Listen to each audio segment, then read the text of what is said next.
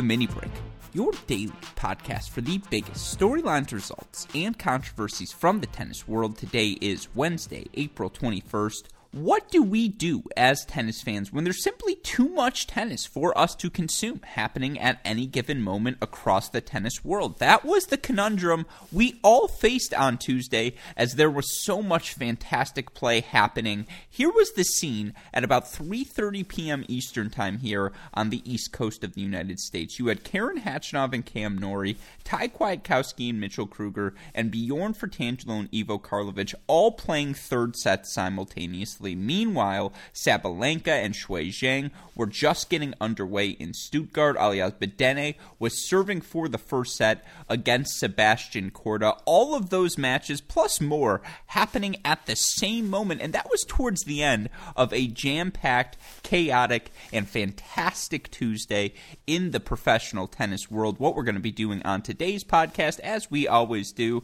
is break down all of the action we saw unfold. In particular, we're going to focus on the four ATP and WTA level events happening in Stuttgart uh, for the 500 level for the women. Istanbul is the 250 for the men. The 500s in Barcelona. The 250s in Belgrade. I also want to talk a little bit about the ATP Challenger action because I referred to those Tallahassee matches. I think there were 11 matches in Tallahassee on Tuesday. Nine of the 11, or all but two, maybe it was only 10 or 9, but all but two of the matches ended up going three sets. Was a fantastic fantastic first day of green clay tennis down in Tallahassee, and making it all that much better was the fact we had Mike Cation, of course, on the call. So, want to talk a little bit about not just the challenger action in Tallahassee, but the action happening elsewhere across the tennis world. Of course, the reason we're able to recap everything day in, day out here on the Mini Break podcast, talk to all of you listeners, and keep you up to date on everything happening in the tennis world is because of the support we get from all of you fantastic listeners, from from our Cracked Racquets Patreon family, and of course from our friends at Midwest Sports. You guys know the deal, and we are so grateful that so many of you are turning to Midwest Sports to update all of your equipment, get the best gears at the best prices. I'm sure you're sick of me saying that. I'm not Bernie Madoff. I'm not selling you a Ponzi scheme. I promise you, I wouldn't promote Midwest Sports if I wasn't so confident they could help you find exactly what you need to accentuate the finer features of your tennis game. You go to MidwestSports.com, use our promo code CR15. Not only will you they you let them know we sent you there, you'll also get free two day shipping on all orders exceeding $75, a free can of Wilson Extra Duty tennis balls, and of course 15% off your order. Notice how I changed up the order today. Wanted to keep all of you listeners on your feet. Of course, all of you listeners can have new shoes on your feet, new rackets, new strings, whatever you may need by turning to our friends at MidwestSports.com. Again, the promo code there to let them know we sent you is CR15. With that in mind, let's talk about Tuesday's action. What a fantastic day of tennis we were treated to. Let's start on the women's side. We'll kick things off by talking about the 500 in Stuttgart.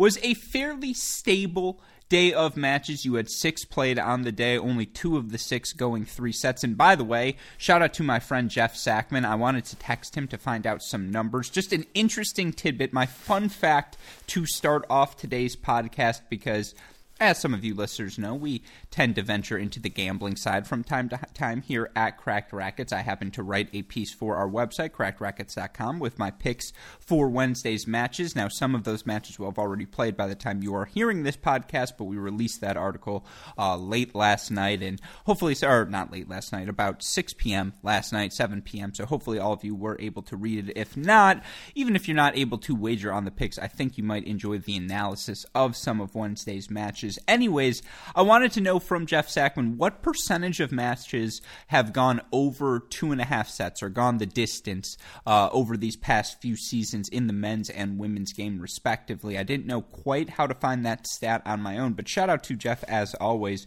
who was able to run those numbers. Here's what they are. In the men's game, we'll start there since 2017 in 2017, 62% of matches ended up going the dis- uh, ended up being decided in straight sets. So uh, again, I'll do the reverse here. I'll tell you the percentage that went the distance. It was 38% in 2018, 39 per- uh, 2017, 39% in 2018, 30. Uh, let's see, do some math here. Six percent in 2019, 37% in 2020, now 36% here to kick things off in 2021. That's fairly stable. About 36% of matches go three sets. On the women's side, also fairly stable. It was 35, 33, 35, 34, 33% respectfully over these past five seasons. So, again, that number right around that 34 mark on average.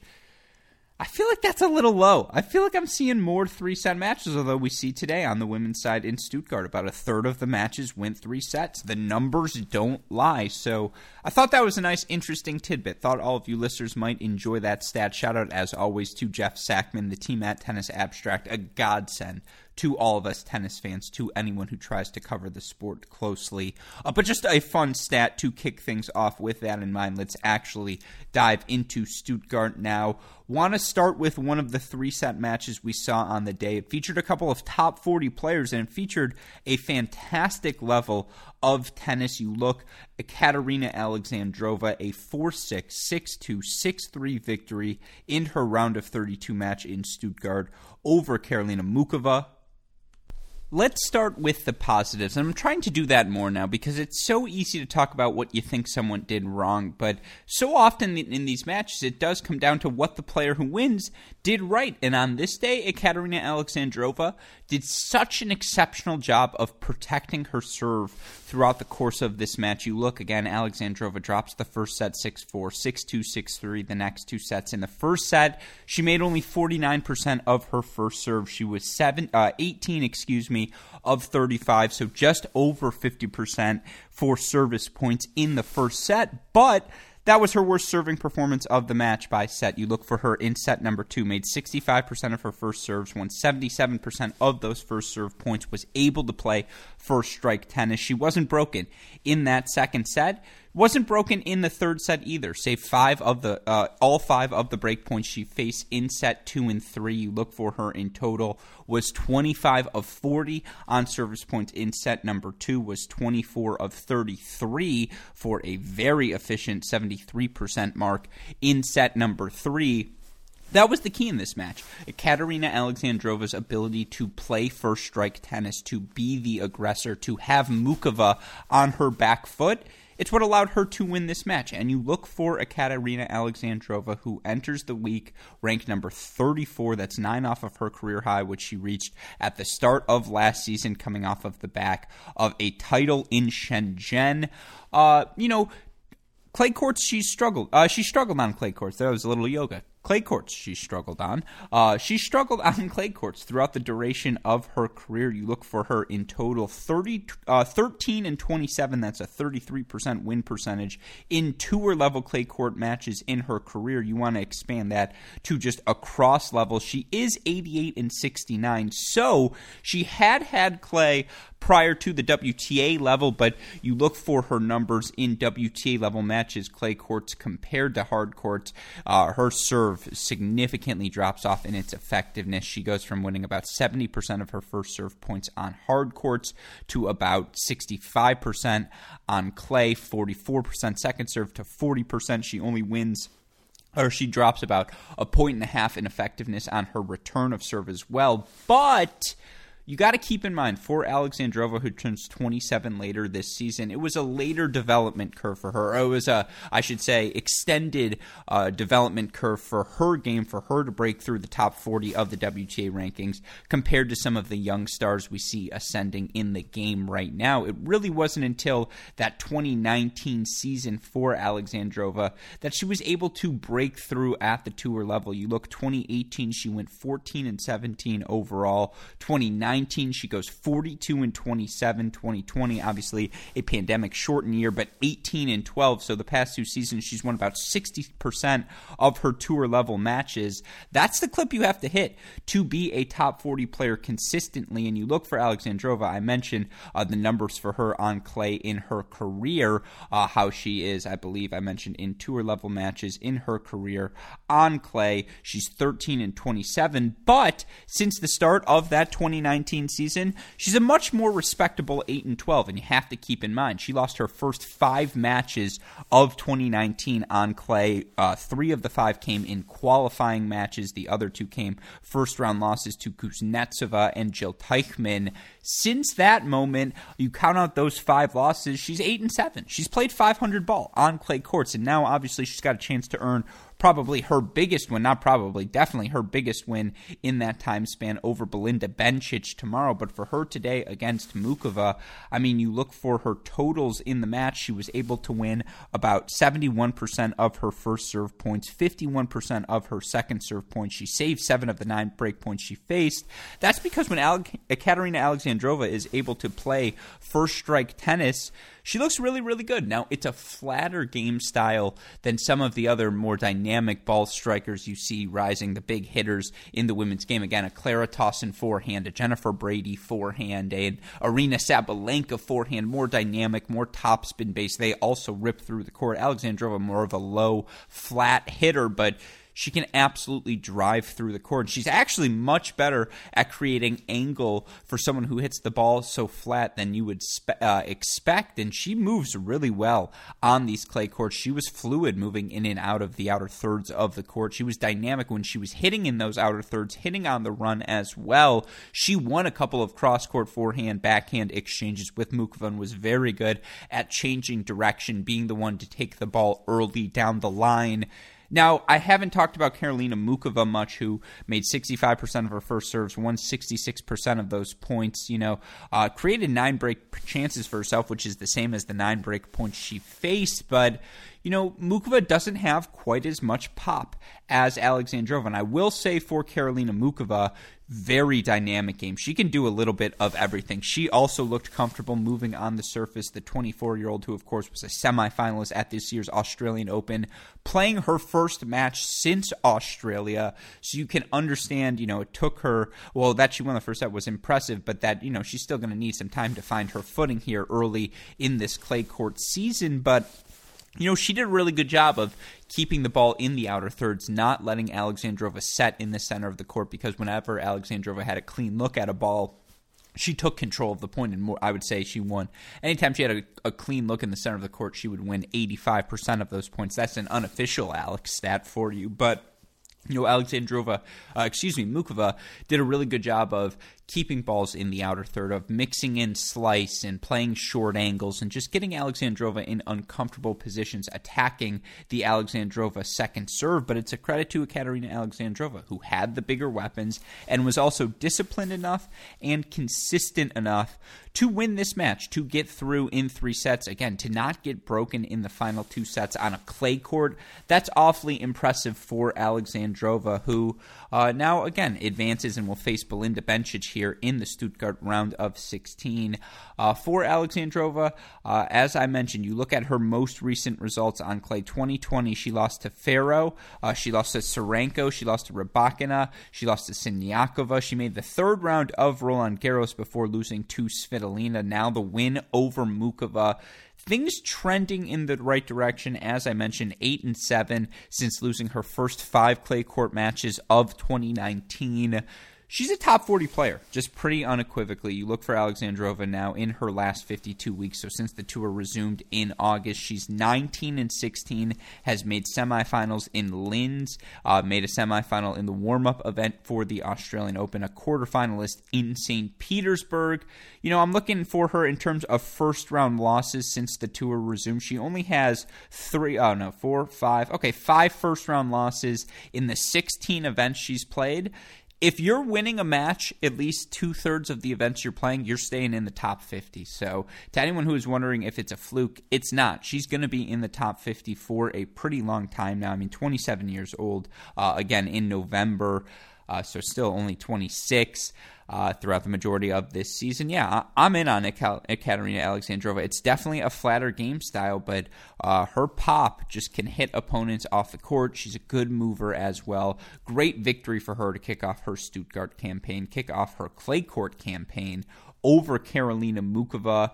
That's one of the matches I wanted to break down. The other one I want to talk about quickly uh, was a straight set match, but absolutely delightful between Petra uh, Kvitova and Jennifer Brady. Kvitova a 6-4 6-3 victory to kick off her clay court campaign.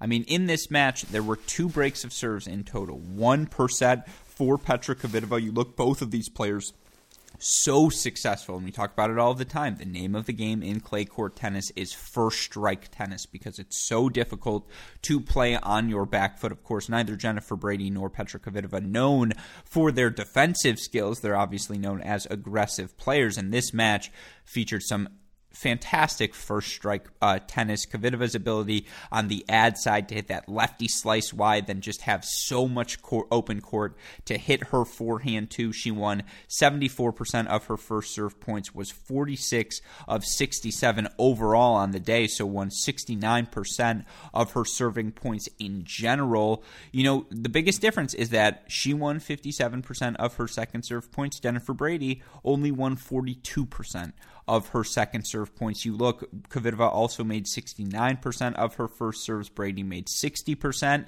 I know that sounds like thin margins, but that was legitimately the difference. There were 12 total points uh, in total deciding difference between Kvitova and Brady. It was two breaks of serves. It was, you know, a 72 total points to 60 total points sort of match. And, you know, credit to Jennifer Brady, who didn't back down, who faced, I think, two match points down 2 5, and the second of which was an ad out. They played this fantastic, I would say, longest rally of the match that ends with Jennifer Brady actually showing off her uh, athleticism, showing off her movement skills. She can play defense. She's just much better when she's on her front foot and withstanding the first strike of Kvitova, getting Kvitova stretched. I know Jennifer Brady, you know, lost the 9 7 match to Clara Tauson last year at the French Open, now loses this one 3 and 4, but if she rips off a round of 16 because the draw breaks right for her at the French Open, I don't think that's going to surprise anyone considering she's a semifinalist and finalist at the last two hardcourt slams. But for Jen Brady today,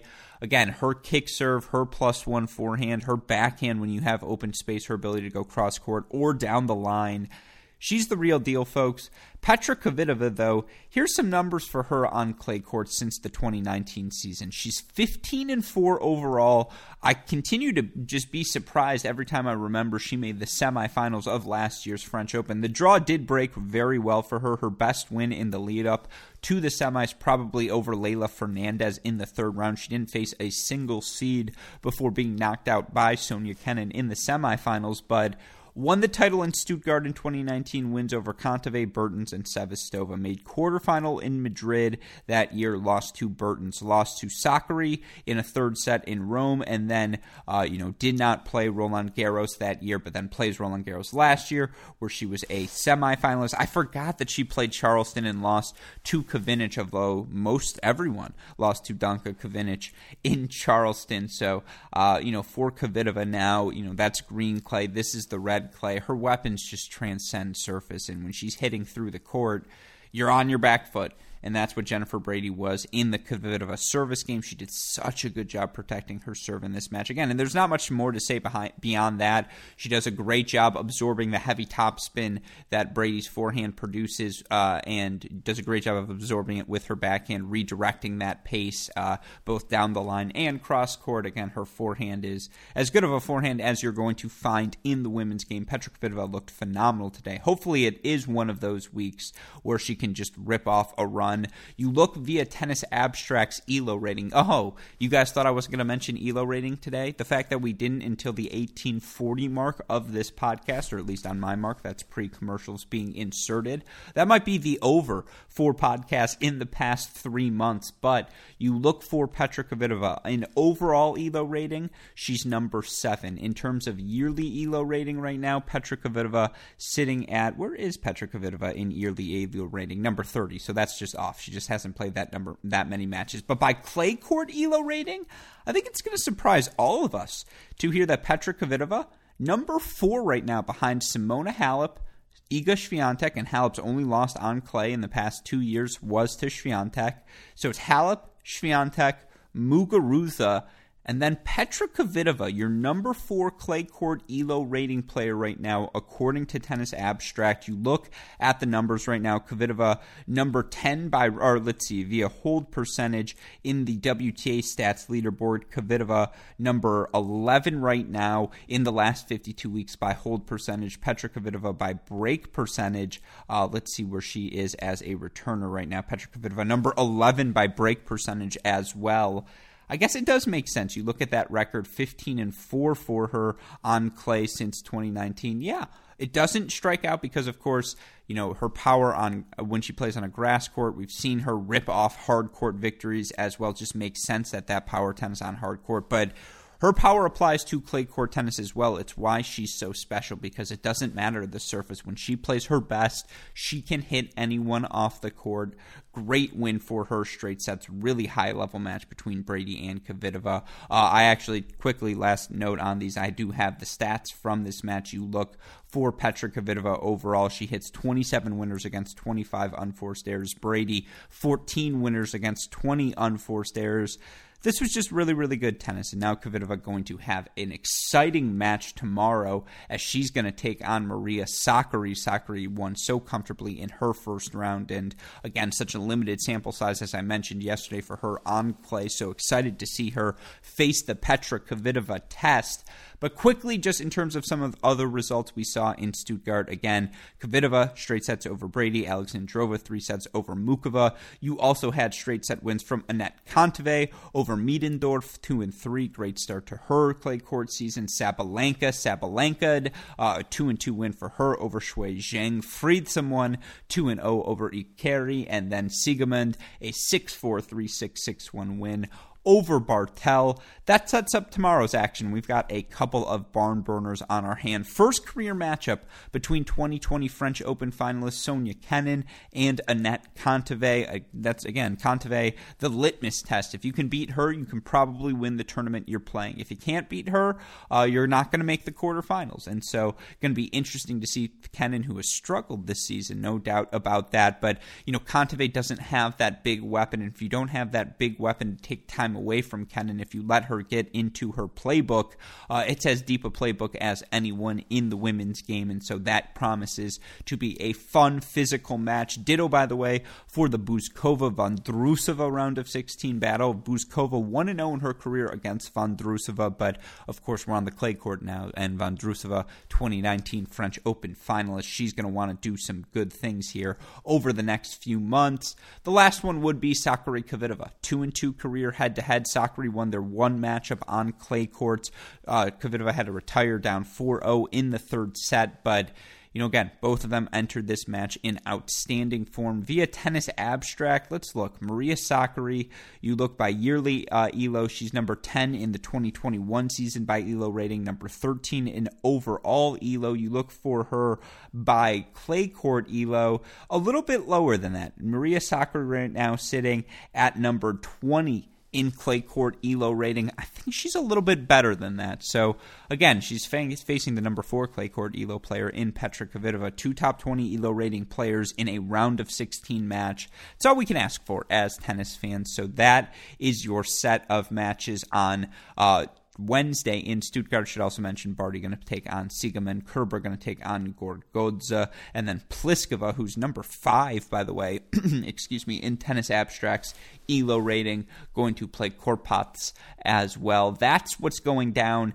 in uh, Stuttgart. Let's move on now and talk a little bit about the action in Istanbul. It's still a very high quality field despite the plethora of top 20, top 30 players in Stuttgart. You look here in Istanbul, we did have an upset on the day, although you look at Tennis Abstract's ELO rating, this was a matchup between two of the top 12 ELO rated players in the world right now, as unseeded Fiona Ferro, who currently via the WTA rankings in, is at a new career high, I believe gave Fiona Ferro, or excuse me, near her career high. She's currently number 53, her career high number 39. Uh, the 24 year old French woman earns a straight set victory, 7 5, 6 2, over number two seed Petra Martic. I mentioned those ELO ratings. Martic right now, uh, number 9 in ELO rating, Fiona Ferro, number 11, excuse me, in clay court ELO rating.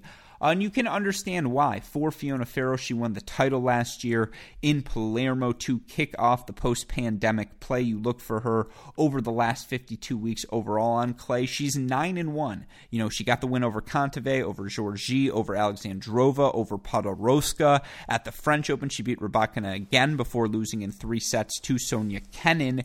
Makes sense that she would be the number 11 ELO player in the world. By the way, expect a tweet from me at some point point on Wednesday, sharing this information with the rest of the tennis world. You look for her career in clay court matches. She's 130 and 88. You want to narrow that down to tour level specifically. She's 36 and 22 in her career on clay matches. That uh, you know is pretty much the exact opposite of her 26 and 33 record in uh, career hard court matches. You look at what's more effective for her in the clay court matches. She just you know her first serve a little bit more effective. Her second serve serve 3% more effective. She wins about a half percentage point more of her return points. Although I will point out She's made 64% of her first serves in clay court matches, uh, 60% of her first serves in hard court matches.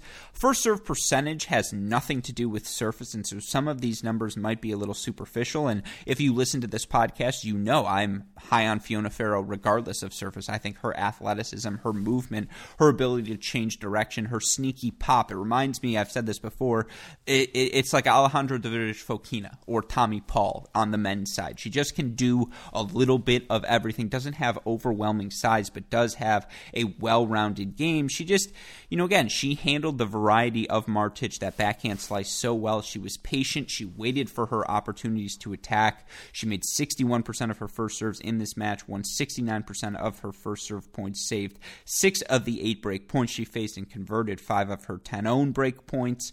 I mean, yeah, she just she had bigger weapons. She was more disciplined, and she moved as well as Petra Martic on clay, which is not an easy thing to do. Martic deserves to be a top 15 clay court player by ELO rating, but you know, again, Martic has not had a lot of success of late, and you could feel that towards the end of that first set. Ferro has had a ton of success. She continues to her ascension. She belongs in the top 50 of the rankings, and again, expect her to make some deep runs here during the clay court portion of the year. Someone who's already made a deep run in the clay court portion of the year, Veronika Kudermetova, who continues her win streak. She was the winner in the first week of Charleston. She has now won one, two, three, four, five, six matches in a row as she uh, seven matches in a row, excuse me, as she knocks off Bernarda Pera seven six in the third to advance here in Istanbul. Bernarda Pera, I've talked about this before. I just want to talk about her last 52 weeks. She's played 22 matches. She's 6 and 16. You look overall, how many of those have been three set matches of her 22? 15 of her 22 have gone three sets. She's 3 and 12 in those three set matches. I mean, three set losses to Sorribes Tormo, to Sakkari, to Yastremska, to Kudermetova, to Siniakova, to Serena Williams in Lexington. She's right on the cusp, but you can feel whenever you get into those tight moments. I mean, the tiebreaker 7 4 Kudermetova just felt like Kudermetova made so many more first serves uh, down the home stretch, despite the fact that Veronika Kudermetova struggled immensely on serve in this match. You look at the numbers. Kudermetova only made 43% of her first serves. Now, she won over 50% of her service points, but only 43% of your first serves, you're leaving yourself just open to be attacked. Now, the problem for Bernarda Pera, she was 17 of 47 on her own second serve points, and despite making two thirds of her first serves, just you know, when Kudermetova is able to play first strike tennis, Kudermetova generally won the point in this match. But Pera throws a lot of variety at you. Tricky lefty, changes direction, keeps you uncomfortable in uncomfortable positions on the court.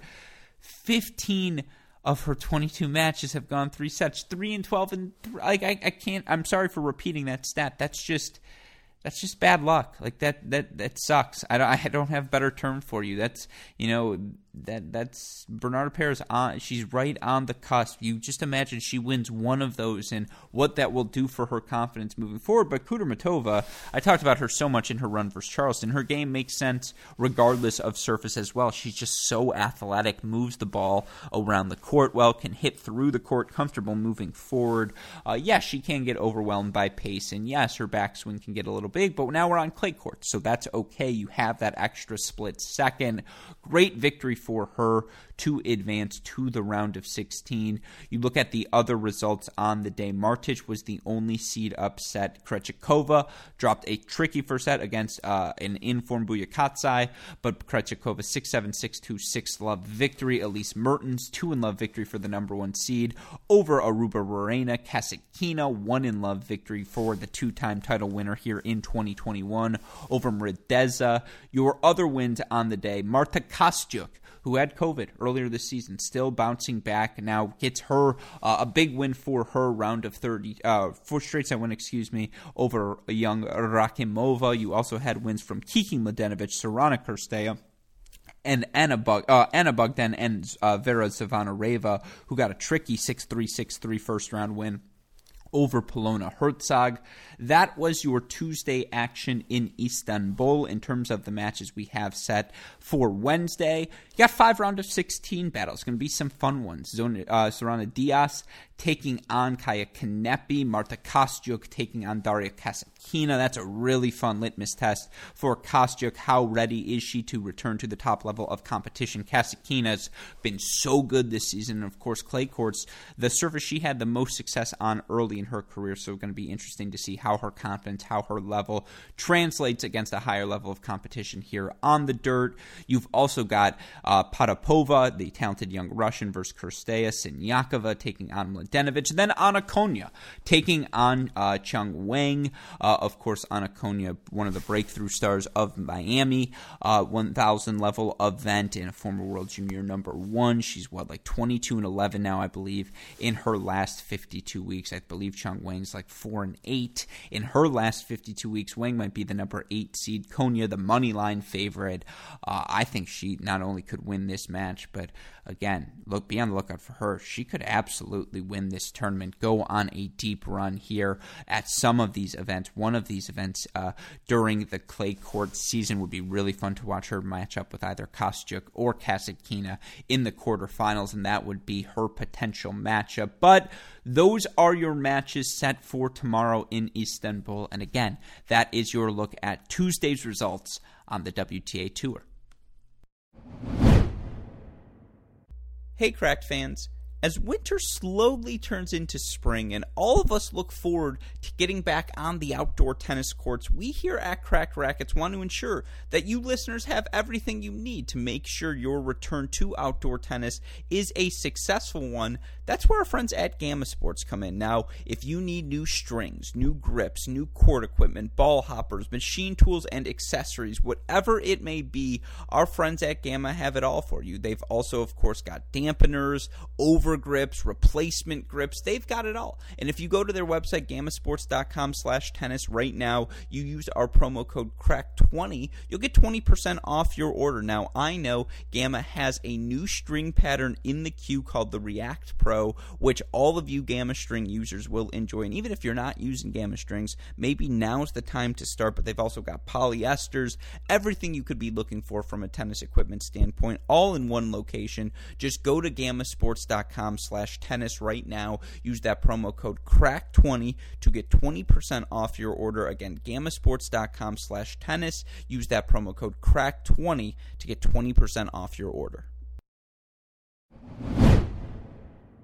Let's talk now about some of the ATP results we saw unfold on Tuesday. We'll start in Barcelona at the 500 level event. We had a mix of round of 32 and round of 64 matches. In terms of the seeds who competed in their round of 32 matches, only Karen Khachanov was knocked off on the day. You look for Cam Norrie, who is one of the breakthrough stars I think we can all agree of the early hard court portion of the season. He earns a 6 4 3 6, 6 3 victory over Khachanov for Norrie, 23 and 15 now in his last 52 weeks, up to number 58 in the rankings, entering the week with his victory. Norrie now up to number 55 in the live rankings. One more win, by the way, would get him inside the ATP top 50, which is where he belongs. You look at ELO ratings right now uh, on Tennis Abstract. Cam Norrie currently via ELO rating. Let's see where he is at number 55 by ELO. You look for him as a clay court ELO. He is not going to be uh, in the top 50, maybe not even a top 100 ELO rated player. We'll get into that momentarily, but you look for him just this season. Cam Norrie number 30 by yearly ELO. That does feel about right. You look for him here in this season. Norrie now 14 and 7 overall. You look at what he's done. He made, you know, semifinals Delray Beach, third round Australian Open, comes through qualifying for the round of 16 in Rotterdam, quarterfinals Acapulco, win over Nishioka and Dimitrov before losing in three to Fritz in Miami. He just you know, I don't think he he hasn't lost a first round. Or he's lost one first round match this year. It was the Australian Open warm up three set loss for him to Tommy Paul. That's not a bad loss by any stretch of the imagination. He's just such a tough out. Moves the ball so well around the court at 25 years old. Clearly has entered the physical prime of his career. Just in command, and you know the physical, the mental sides of the game. They seem to have matched up with one another. And so, uh, you know, today against Khachanov, he just was the more dynamic of the two players. Just looks so lost on court, and you look for him. He's 22 and 17 in his last 52 weeks. Uh, three of those wins came in a warm up event for the Australian Open, but you know he's lost two in a row now. You look at his losses; they're all tough losses. Losses to Norrie, Carreno Busta, Sinner.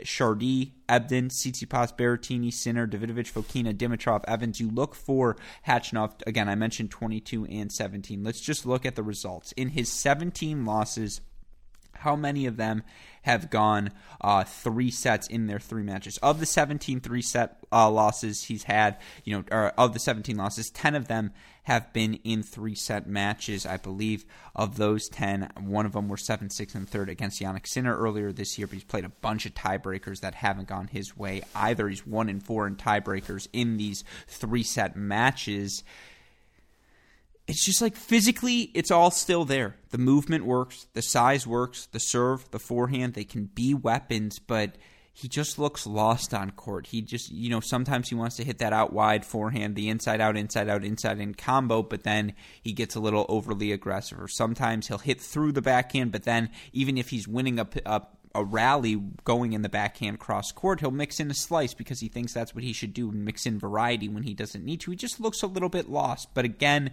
you look at the percentages in this match. Norrie, 64% across the board. He won 64% of his first serves, uh, or made 64% of his first serves, won 64% of the points, won 64% of his second serve points, was three of uh, was two of four on his break point chances, got the one break he needed in set one and set three, was able to protect protect his serve the rest of the way.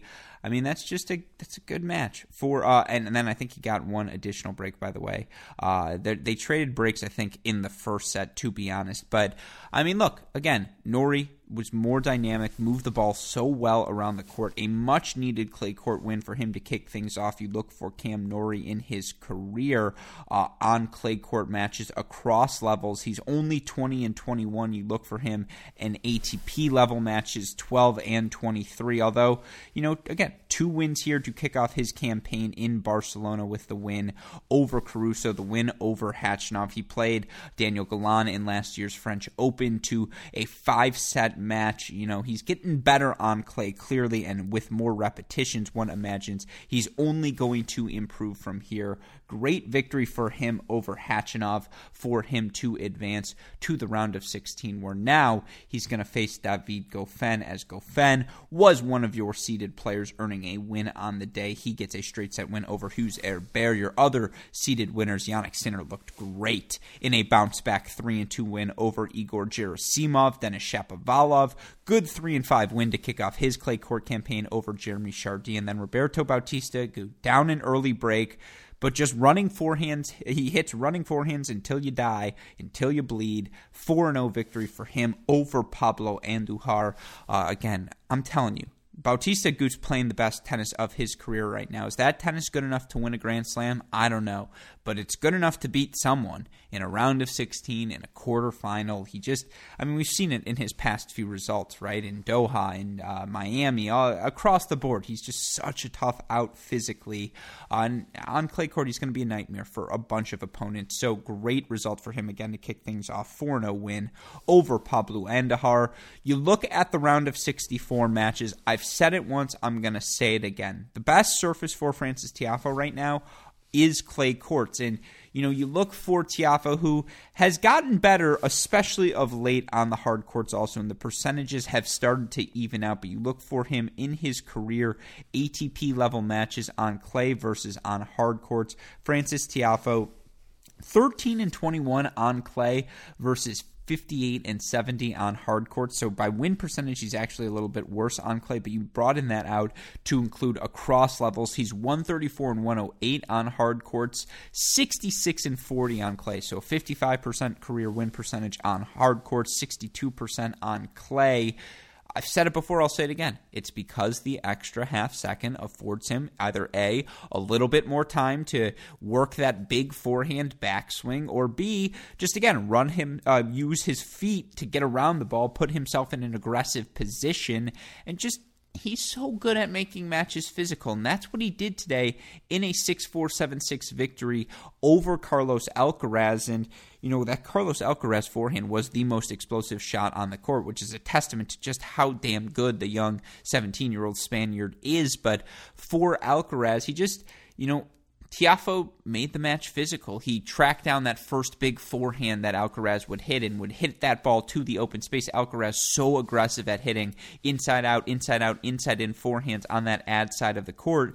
Tiafoe did such a good job, A, on the ad side, hitting the big kick serve out wide, and even when Alcaraz would run around that shot to hit a forehand, just hitting that first ball to all of that open space on the deuce side of the court. And then Tiafoe does a great job following that ball in when he gets that first shot deep enough in the court. If he doesn't, he does a great job of playing pattern tennis. I think his, you know, the backhand wing, his ability to absorb redirect pace there, uh, that's his more proficient, that's his more solid of the two ground stroke wings. And, you know, he did such a good job of getting that backhand cross court, did such a good job on the deuce side return, hitting that return inside in to force Alcaraz to either hit a really tough first inside out, inside in forehand, or have to hit a backhand to begin the rally. And then, you know, know, Tiafoe goes down an early break in the second, but he just hangs around. Again, he makes so many points physical. He tracks down that extra ball, hit a ridiculous on the run forehand passing shot to earn the double break lead, which he ended up needing in that first set. And you look for Frances Tiafoe here in this match. Only made 50% of his first serves, but won 71% of those points, 62% of his second serve points when he was able to play first strike and get that ball to, you know, deep in the court to Alcaraz. He won, uh, he, he held Alcaraz to 13 of 30 on the Alcaraz second serve. Tiafoe's just damn good right now. And you look for him now in the live rankings. Frances Tiafoe up to number 64, which is far off of his career high of number 29. But trending in the right direction. You look for Tiafoe now uh, over his last 52 weeks in total, 23 in 14. You want to look in ATP level matches specifically. He's 17 and 13 coming off of the round of 16 in uh, Miami to follow that up with a big win here over a very much informed Alcaraz. And again, Alcaraz was right there.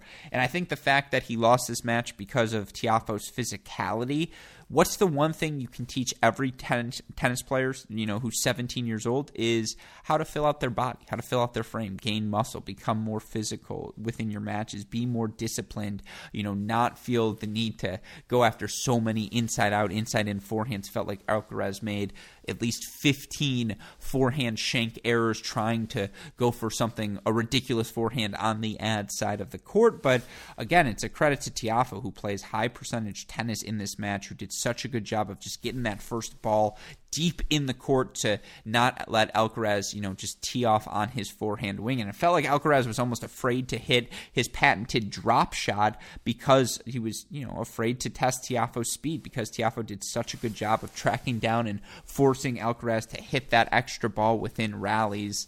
I just continue to be more and more impressed by Frances Tiafoe, who, you know, it's it's crazy to think because he's been a part of our lives for so long. If you're an American tennis fan, since his breakthrough what was it? I mean, Orange Bowl when he beat Kozlov when they were both 15, or you know, Junior Slam success, or whether it's just his big breakthrough at the challenger level when he was young, just riding with his early years at the ATP level. But he's only 23 years old, and he's clearly getting better with every passing season. I think that's the thing you're most impressed with because clearly athletically his ceiling is as high as any player on tour, but you know, his backhand, his creativity, his first serve's a weapon, and then he continues to just get better and better on that forehand wing. It's becoming less and less of a vulnerability. I was so impressed with this victory over Alcaraz. Again, he just made them. He just extended rallies uh, throughout this match, which is what you need to do when you're playing a 17 year old. Great victory for Tiafoe to advance here uh, to the round of 16. In terms of your other three set matches, fun match between Jordan Thompson and Richard Gasquet was Thompson 7 6 4 6 7 6. Also, a three set victory for Sasha Bublik over Alejandro Davidovich Fokina 2 6 7 5 6 2. Davidovich Fokina came out striking, played such. Um, aggressive first strike tennis and kept Bublik on his back foot and did a really good job of just getting clean contact on the Bublik serve and just using his return to get the point back to neutral. But man, Bublik kept fighting. And again, that first serve wasn't going anywhere, and he just continued to be aggressive. In the five all game in that second set, he actually broke Davidovich Fokina. Davidovich Fokina was up 40 love. Bublik unloads on this forehand return for 40 15. A couple of loose errors. All of a sudden, it's deuce. And then Bublik got the break. And once he gets a break, it's pretty difficult to break the man. And so he holds and then just kind of wore Davidovich Fokina down with, again, his relentless power, his relentless aggression, his variety. Sasha Bublik's just good. Like it's not a fluke. He is a top 50 guy for sure, top 40, top 30 guy. He's just going to be in the mix for a while because that serve just affords him opportunities to take chances in matches. And as he gains more experience, as he becomes whatever the version of disciplined can be for Sasha Bublik, uh, it's going to be really fun to follow his career. So big win for him. Uh, in terms of your other results, Corentin Moutet, straight set win over Dom Koepfer. Nice win for the lefty Frenchman. Lorenzo Musetti just too much class, too much, too dynamic of a game, four, too much, too athletic. He knocks off Feliciano Lopez four and three, and then finally Albert Ramos Vinolas physical six seven six one seven six win over World Junior number one Holger Rune, who. I don't know if he's quite ready for the ATP level. David Gertler always says, "Oh, what does Rune get all of the wild cards?" That's not my David Gertler voice, and that's not how what I think when he talks. But you know, whatever. I, I just the point being, uh, wild cards are what they are. That's why I say that. Although in this instance, Holger Rune came through qualifying. I suppose he did get a qualifying wild card, but he made the most of it. Uh, but Albert Ramos is just again t- such a tough out physically uh, on a clay court. He made that match physical, earns the victory to advance to the round of 32, which is what we have on our hands on Wednesday. Tons of round of 32 action in Barcelona. Top seed Rafael Nadal going to kick off his campaign against Ilya Ivashka. Jaume Munar taking on Stefano Tsitsipas. That was maybe the best first round uh, match in the men's singles draw last year at the French Open. Tsitsipas ended up defeating Munar in five. Both guys have had so much success on clay courts over the past few seasons. Tsitsipas obviously coming off of the Monte Carlo title, but Munar finalist in Marbella. What five challenger finals on clay since August. Uh, I think he's number 22 in tennis abstracts clay. I don't think I know he's number 22 in clay in tennis abstracts clay court elo rating. Tsitsipas right now number three behind just Djokovic and Thiem. and this is one of the matches I wrote about on our website crackedracquets.com. So even if the match has already been played, maybe you want to read more about these guys. Munar, uh, Tsitsipas, that's one to watch. Schwartzman, Tiafoe, you had me at hello. Musetti, FAA there's going to be a lot of smack talk on Twitter after this match, whether it's pro or anti FAA. It just feels like he's in that stage. It's like you know, this is a Ryen Russillo point, but at some point, eh, tennis fans, we always sour on these ascending young champions. Sometimes they bring it upon themselves. Case in point, Alex Zverev. Of Everyone who soured on him, it's deservedly so. But the honeymoon phase was so quick for FAA. We get so excited about these young guys, about their potential. It feels like now all I ever hear about is what FAA doesn't do well instead of all of the records he set thus far in his young career. Musetti's the hotter young prospect right now, right? He's had the flashier results. His challenger and ATP success newer and thus perhaps more exciting for us tennis fans. But FAA's got the bigger weapons in this match. It's a match he really should win. Uh, but you know, just because Musetti wants to be six feet behind the baseline, wants to let you be the aggressor. When you let FAA be the aggressor, that's the kiss of death. Uh, but it should be a really fun match because creativity and then just his athleticism Musetti doesn't get overwhelmed the way you think he does. His one-handed backhand so so solid. He's so good on the move, so good at turning defense to offense. So that's going to be a fantastic match. You've also got PCB versus Thompson, Fognini versus Pata Morales, Cristian Garin taking on Kei Nishikori. That's a match. If Garin should be, is going to be taken seriously at the French Open, he needs to beat Nishikori tomorrow. Nishikori coming off of a 7-6 third set victory. I know he had a day off, but just given their recent form, how little Nishikori has played, how great Garin has been on clay court since 2019, it's a match Garin need, you know should win and needs to win if he wants everyone to take him as seriously as a contender to make quarterfinal type run at the French Open. Your other singles matches: Mannarino, Ramos, Vinolas, de Minaur, Bublik, and Moutet Evans. That's your matches set for Barcelona. In Belgrade, the action continues as well, and we're going to see top seed Novak Djokovic kick off his campaign tomorrow. But let's first talk about the results we saw unfold on Tuesday. Uh, a couple of three set matches. You know, Aljaz Bedene big victory for him 7-5-1-6 over Sebastian Korda. Sebastian Korda served for the match up 5-4, had a couple of match points in that third set, but just Bedene got him extended to the outer thirds and for Korda right now, it reminds me of young Stefano Tsitsipas. Stefano Tsitsipas only 22, but I'm talking about like 2019, uh, 2018 Stefano Tsitsipas when he was the same age Korda is now, where he's just a little stiff in the outer thirds of the court. And if you can get Korda on his back foot, get him to play a little bit of defense, what does Plan B look like for Sebastian Korda? And it's a really good problem to have because Korda does flash again better athleticism. I talked to he's Tom, Tomas Berdych with Shakira's hips, right? There's a little bit more fluidity there than Berdych ever had, but still trying to find those gears. Sometimes he hits a little too big out of those corners. A couple of forehand errors on break points is what gave Bedene the breaks he needed.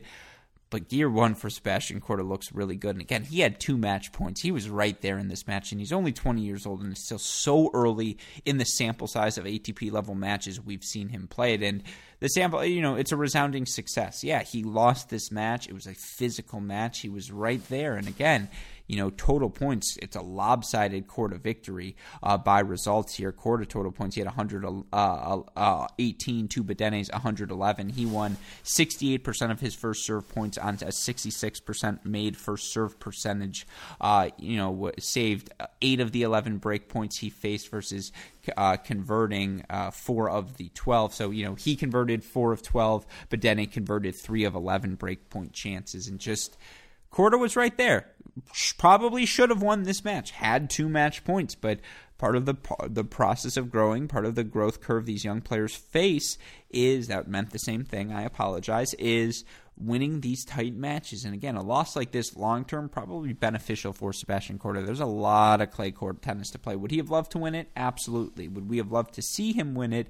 Absolutely. But credit to Bedene, who got Korda stretched, who uh, was aggressive with his first strike when the opportunity presented itself. He did enough to advance to the round of 32. Your other three set matches, ugh I mean, these are two players I've grown quite fond of here early in this 2021 season. Alexei Popyrin really didn't have any business knocking off Francisco Cerundolo today. Cerundolo had big break leads, excuse me, in both the second and third sets. But credit to Popyrin.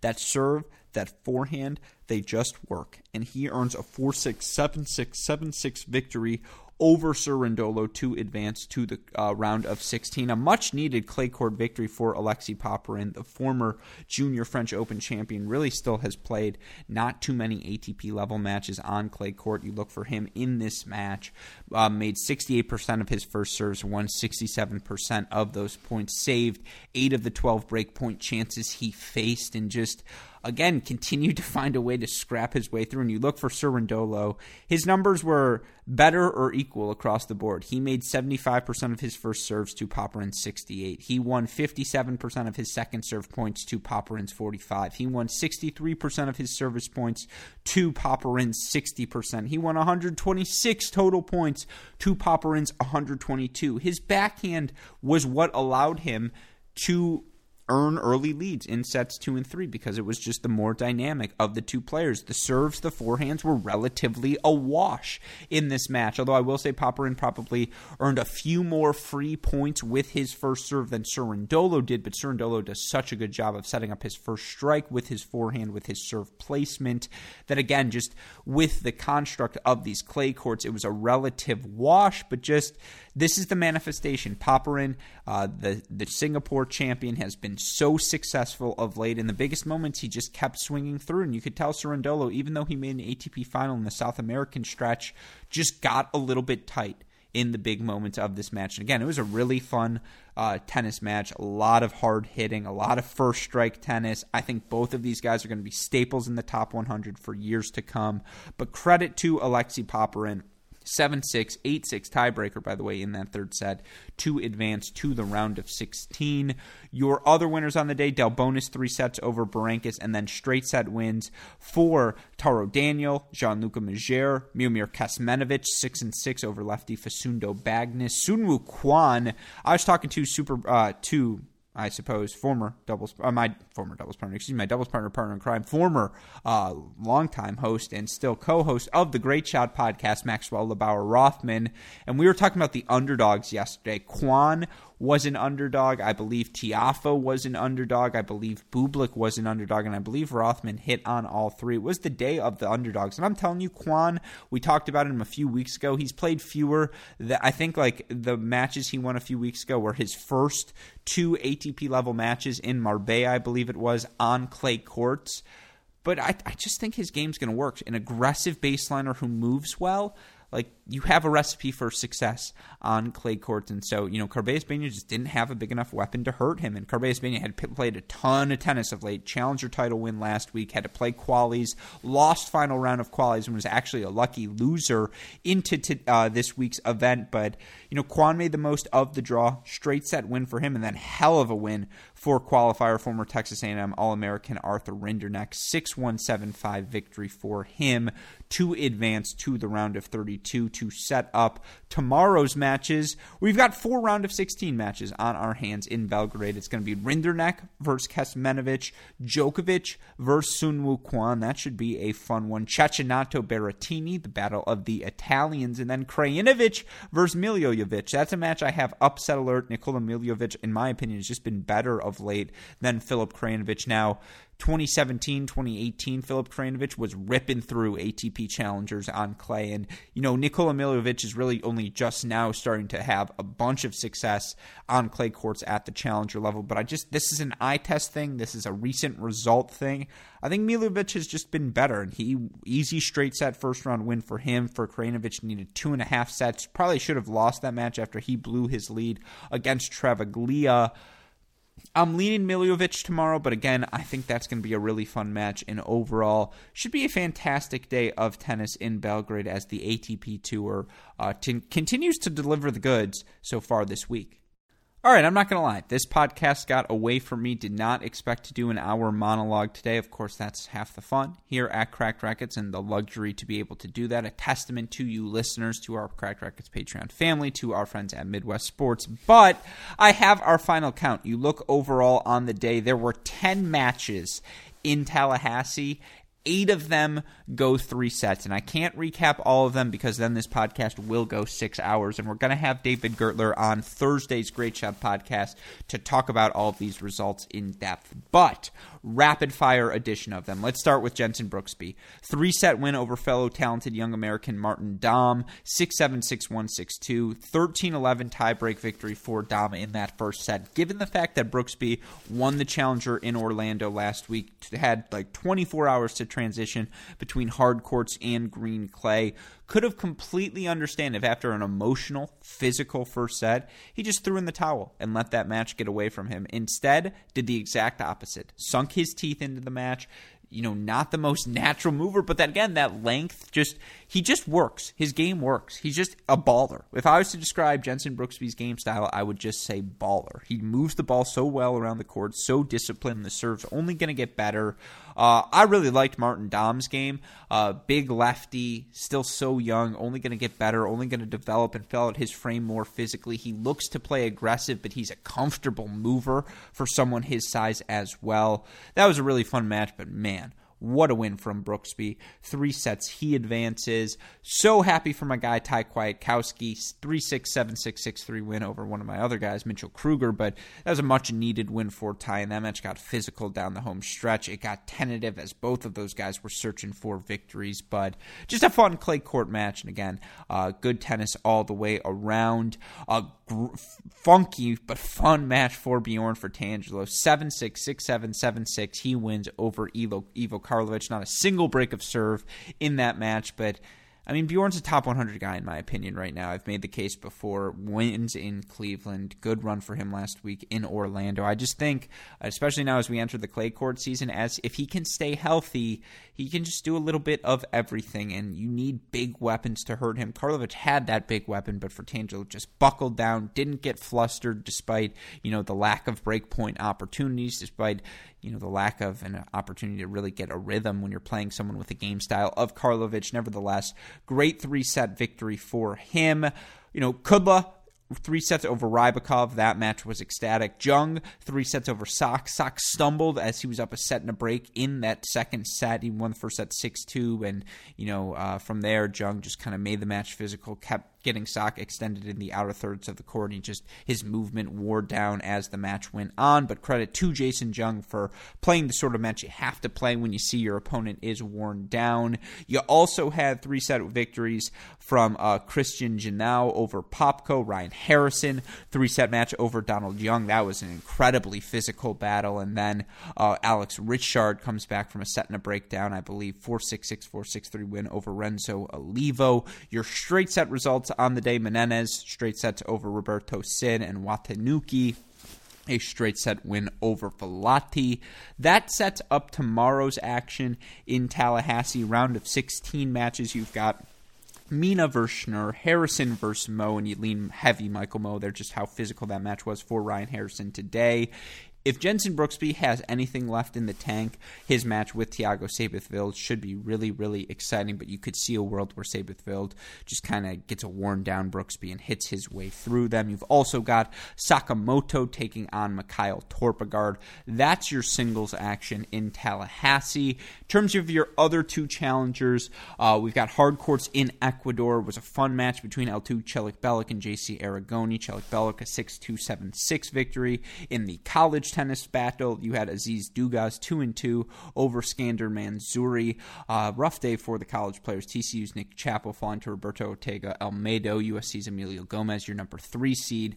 A three set loss to Hernan Casanova uh, as well. Number one seed Yasutaka Uchiyama knocked off by big serving Tim Van Rijthoven. Did I not say on yesterday's podcast that upset? I said upset alert. The upset ends up happening. Uh, Tim Van Rijthoven with the victory. Uh, in terms terms of your matchups tomorrow, round of 16 matchups, four of them. You've got Sakaguchi versus Nicolas Jarry, Thiago Tirante versus Kevin King, Adrian Menendez Maceiras versus Chris Eubanks, and Camilo Ugo Carabelli taking on Takun Wang.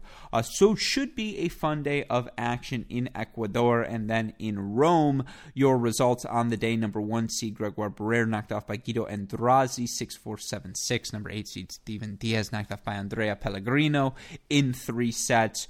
Good win for Thanasi Kokkinakis, the cock, a 6 2 6 4 win over Jake Clark. He's just been a tough out over these past few weeks on the clay courts. And then your other winners on the day Zeppieri, Emer, Stakowski, Marcora, Kabali, uh, Lorenzi, and Lamassine. In terms of the matches set for tomorrow in Rome, and again, I haven't had the chance to watch Rome that closely, but we'll definitely be doing so tomorrow as we've got Andreozzi versus Emer, talented young Czech, Vit Kopriva, who our newest Crack Racquets contributor, Damien Kust, write about on our website, taking on number two seed Hugo Dellien. You've also got Lorenzi versus Lamassine, Giustino versus Horansky, and Mokan. Ofner, you've also got, by the way, Marcora versus Varias, Tomic versus Bemelmans. Should be a fun day of action Wednesday across the professional tennis world. But that'll do it for your recap of all of Tuesday's action. Again, I apologize, did not expect to have an hour of tennis to talk about, but that just speaks to the tennis, right? What do you do when there's too much tennis happening across the tennis world? You podcast about it for an hour to get all of your thoughts on the matches off of your chest. Of course, if any of you have any thoughts, please, as always, feel encouraged to reach out to us. Twitter, Instagram, Facebook, YouTube, we are at Cracked Racquets. You want to message me directly, I am at Great Shot Pod. Shout out, as always, to our super producers, Max Fligner and Daniel Westoff, for the of any job they do day in, day out. Again, excuse me, be on the lookout for some challenger centric content Tuesday, uh, Thursday, excuse me, on the Great Shot podcast. You want to hear more about the college tennis world? You can check out today's episode with Matt Stakowiak and Chris Halliors. And as always, to catch up on everything in the pro tennis world, be sure to check out our website, crackedracquets.com. A shout out, as always, to our friends at Midwest Sports. Go to MidwestSports.com, use that promo code CR15 to get 15% off your order. Last thing for all of you listeners, one of the really cool things we get to do here at Cracked Racquets is have the opportunity to host USTA and UTR junior events, college level events for those aspiring young players across the country. We are so excited. And Westoff, give me some sort of sound effect, please, uh, because we're going to be hosting the level one USTA national event happening, uh, I believe, in what? three weeks, or maybe it's the first week of May here in Indianapolis. I believe the GOAT Colette Lewis is going to be coming down to Indy to cover the event.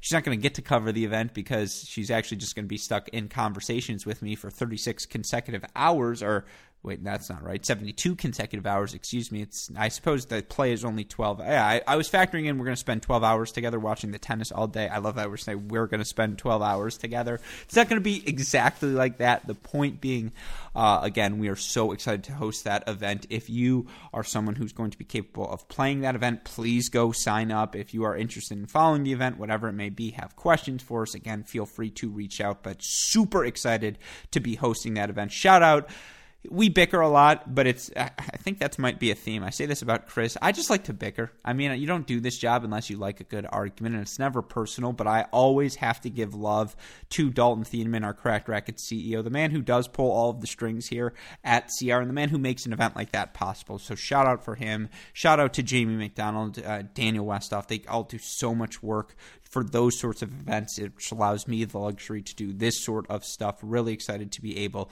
to host that event for all of you tennis playing eh, tennis players and of course tennis fans across the country. But with that in mind, for super producers Max Fligner and Daniel Westoff, for our friends at Midwest Sports, and all of us here at both Cracked Racquets and the Tennis Channel Podcast Network, I'm your host Alex Gruskin. You know what we say.